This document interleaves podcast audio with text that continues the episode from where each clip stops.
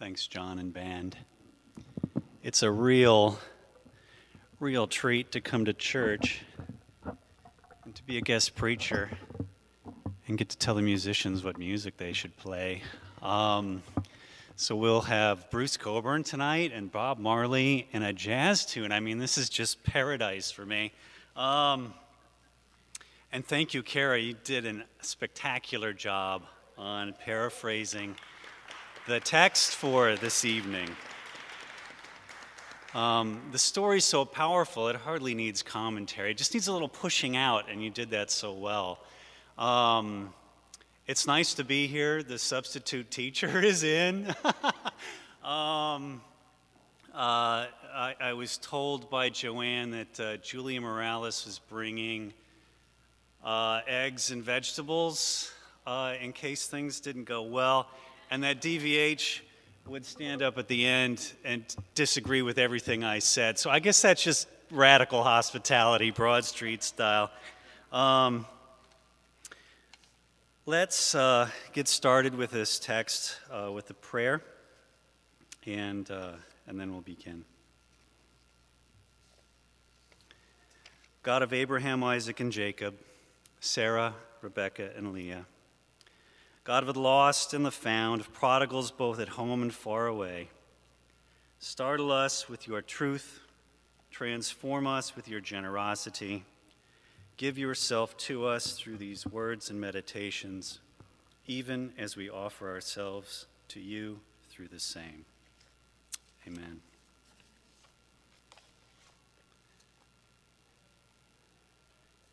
We make it a habit to redeem things here at Broad Street. And that includes redeeming stories in the Bible. Stories such as this one about a prodigal son, a waiting father, and his elder brother.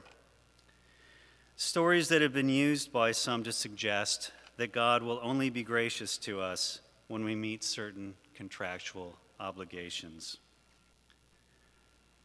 That you have to earn inclusion, and belonging. I embraced the Christian faith when I heard this story many, many years ago. Upon returning from a semester living in Germany while a junior in high school, I was fluent then, but I'm not now, in case you're wondering. Homesickness, culture shock, and a newfound awareness of my own littleness and vulnerability had me looking for security and significance in something larger and more lasting than the values of my family, my peer group, or my culture. I found those things in the God presented to me in the evangelical church my family attended, and I embraced this God with enthusiasm, as we usually embrace things that make us feel safe and significant. I think we've got a bit of that and our political environment at the moment. But once you start living with someone, God in this instance, you see things about them that you never saw before. Has anyone had that experience? Though I thought this God was larger than the values of my culture, this God was, in fact, an embodiment of some of its most problematic features. Perhaps the most problematic feature of all was its obsession with assigning worth and value strictly on the basis of performance. After living with this God for a few years, I felt like I was in a never ending performance review, and that my identity as a child of God was constantly being assessed. Nerve wracking, to say the least, especially since the consequences for failing the assessment are somewhat dire. The story of the prodigal son, in my experience, provided the infrastructure for this religious system. If I wanted the blessings of heaven, represented by the father in the story, then I had to repent of the temptations of hell, represented by the prodigal son. The lost in the story were the damned, and the found were those who fulfilled their end the contract. Ironically, the very story that seemed to justify this scheme of things, actually, upon closer reading, undermined it. It did not teach that my identity was rooted in a conditional contract that I had to uphold. It taught that it was rooted in an unconditional covenant that God Himself upheld. A simple look at the literary context of this parable, and the text is printed in your bulletin if you want to follow along, will tell you that it's about the identity of Jesus' Father and the nature of his Father's kingdom, not the contours of a religious system. It's a kingdom parable and an identity parable, not a salvation parable. In verse 11, the parable begins with the words, Jesus continued, which is to say, this parable is an extension of the theme that Luke, the author of this gospel, has already introduced in the two parables that have come before it. In those parables, God is likened to a shepherd seeking a lost sheep and a woman seeking a lost coin. Here, that theme continues with God being likened to a father seeking a lost son. And when the sheep, coin, and son are found, a public celebration ensues. This structure is common to all three parables, with the point being that God seeks what is already His and invites others to celebrate lavishly when that lost thing is then found. Any other use of the parable, for instance, suggesting it teaches a salvation system, or that God is a man, misses the point, and by so doing misidentifies the God of Jesus. But you've got to belong to someone before you can ever be lost to someone. That's an important to note in this parable. You can't be lost anywhere if you don't first belong somewhere. That's why it's important for our parable to first establish a context for belonging. And that's why our parable begins with a father, his two sons, and a conflict in the home. And what a conflict it is. The younger of the two sons asks his father for his share of the estate. Ancient readers of this story would have immediately understood that the younger son is not making a polite request for funds. He is, in effect, saying to his father, Your existence is an obstacle to my goals. Your only value to me is in what you can do for me.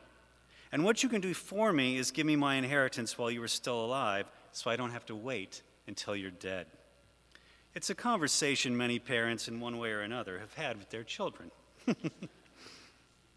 It's also a pretty dark way to start a story about the good news of the kingdom that Jesus is preaching. But it gets worse. And it only gets worse because Luke wants to tell us something about the Father that can't be communicated in any other way. Luke, then, like a creative artist, moves us step by step further away from the home. He uses physical distance from the home as a metaphor for the increasing relational alienation and thus lostness of the younger son from his father. My apologies. I'm a weepy guy. I don't know what happens. I only do it in public. It's really embarrassing. The gravitas of the moment just kind of overwhelms me, and I don't know what to do. So don't feel uncomfortable for me. Um, that would make me feel worse. So, anyways, um, right. He sets off for a distant country. Where would you go? If you wanted to engage in wild living. Uh, shortly after his request, and uh, there he squanders his wealth. Luke is moving us further and further away from the home, eventually spending everything he has. At that point, a famine sets in. And where there's a famine, work becomes increasingly scarce. With few opportunities for income, the son is soon unable to meet his most basic needs, and he starts to get desperate. This desperation leads him to put his well being in the hands of a non Jew who, wouldn't you know it, can't find anything better for a young Jewish man to do than to feed pigs. This narrative of distance and alienation from his home and his father finally comes to its climax when the young son is so hungry and destitute that he longs to fill his stomach with animal fodder. No doubt the pig farmer sees what is happening, as do others, but still, we are told in verse 16 that no one gives him anything. I'm not sure we can imagine what a dark picture this is. Kara's brought us closer to the contemporary sense of what this is like, but in order to understand what's going on here, you have to read the story through the eyes and the ears of those who originally heard it. In addition to his destitution and neglect, the young son has come into contact with unclean animals. For a Jew, this is very dark indeed. It would have made the younger son unclean as well, and therefore untouchable by other Jews and an abomination to God. He wasn't just hygienically unclean, he was cosmically unclean. He was, in his own mind, and pardon my Scottish, not just covered in shite, he was shite. Such that he was psychologically willing to even entertain the idea of eating the food that the pigs were eating.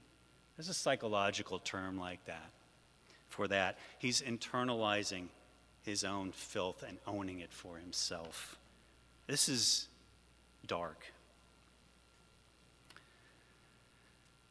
This reality, no doubt, factored significantly into his estimations of worthlessness. And at this point, becoming a servant certainly would have been an upgrade to his identity and his experience. And so, in verses 17 to 19, Luke informs us that the younger son came to his senses. My evangelical upbringing always used to refer to this part of the narrative as a description of repentance. That, however, makes the story into a salvation narrative that has conditionality and performance at its center. Along with it, and along with it, a moral individualism that says we are responsible for no one but ourselves. We see that same moral individualism written into our social policies, our tax codes, and our healthcare provisions. It is deeply at odds with the Christian vision of the human person as a relational being, created in the image of a triune God. And it is not what this parable is about. Granted, there's a turning toward God in the narrative, but I would hardly call it repentance. Honestly, it sounds more like a cold exercise and cost benefit analysis to me. So the younger son, believing he has forfeited his identity as a son, decides that the only way he might be able to return to his father's house is as a servant. Just as he reduced his father to a function at the outset of the parable, he now reduces himself to a function here. He calculates his worth based on his performance, and he calculates his worth at a severe discount. I do this often, exchanging my identity for a function. It's hard not to do in a culture where economic exchange determines so many aspects of our lives. We do it in those secret dialogues we have with ourselves, walking down the sidewalk, before we fall asleep, or standing in front of a mirror. And, we do, and when we do that, we are like the lost son, bargaining for value like a commodity in a market. So he drafts a new relational contract in his head. He's violated the son contract, so he drafts a servant contract instead, exchanging his identity as a son for the identity of a servant. It's probably the only time in the Bible where being a servant is a bad thing. he rehearses the terms of the contract in his mind like a sinner's prayer, as a means to fulfill a religious condition for acceptance and belonging and he sets off for his father's house. At this point, in verse 20, the father enters the scene. Luke uses spatial metaphors again to remind us of the distance between the father and his son in case we forget. It says that he saw him while he was still a long way off. Any good artist uses details with intention, and it repays us to pay attention to them carefully. A distance the father immediately takes the initiative to reduce. The action here involves all kinds of verbs. If you look at your text, there's seeing, there's filling, there's running, there's throwing, there's kissing. The father makes an ass of himself in this public display of inclusion. For in ancient Palestine, it was considered undignified for a grown man to run. I wish it were that way today. Uh, let alone for the purposes of embracing someone who had brought public shame upon his house. This is not the portrait of a God who is waiting for conditions to be fulfilled. Jesus' father is an odd father indeed. The father is filled with compassion when he sees his child. It's a reflexive and immediate movement. Seeing is immediately followed by filling. Luke suggests that there's no deliberation, no internal dialogue about what to feel or how to manage the situation emotionally. I don't know if compassion would be the first emotion I would feel in this instance. Self validation might come more immediately to mind, along with the timely placement of the words, I told you so. But that is not what happens here. At this point, even in the face of these overwhelming gestures of belonging, the younger son feels it necessary to pull out and read his prepared statement, telling his father, quote, he is no longer worthy to be called his son. Luke comments on the value of this tactic by having the father interrupt the son's statement so he cannot complete it especially the part where he offers himself as a servant. You'll see there's the full statement before he gets up to go back to his father, and when he begins the statement, it's never completed.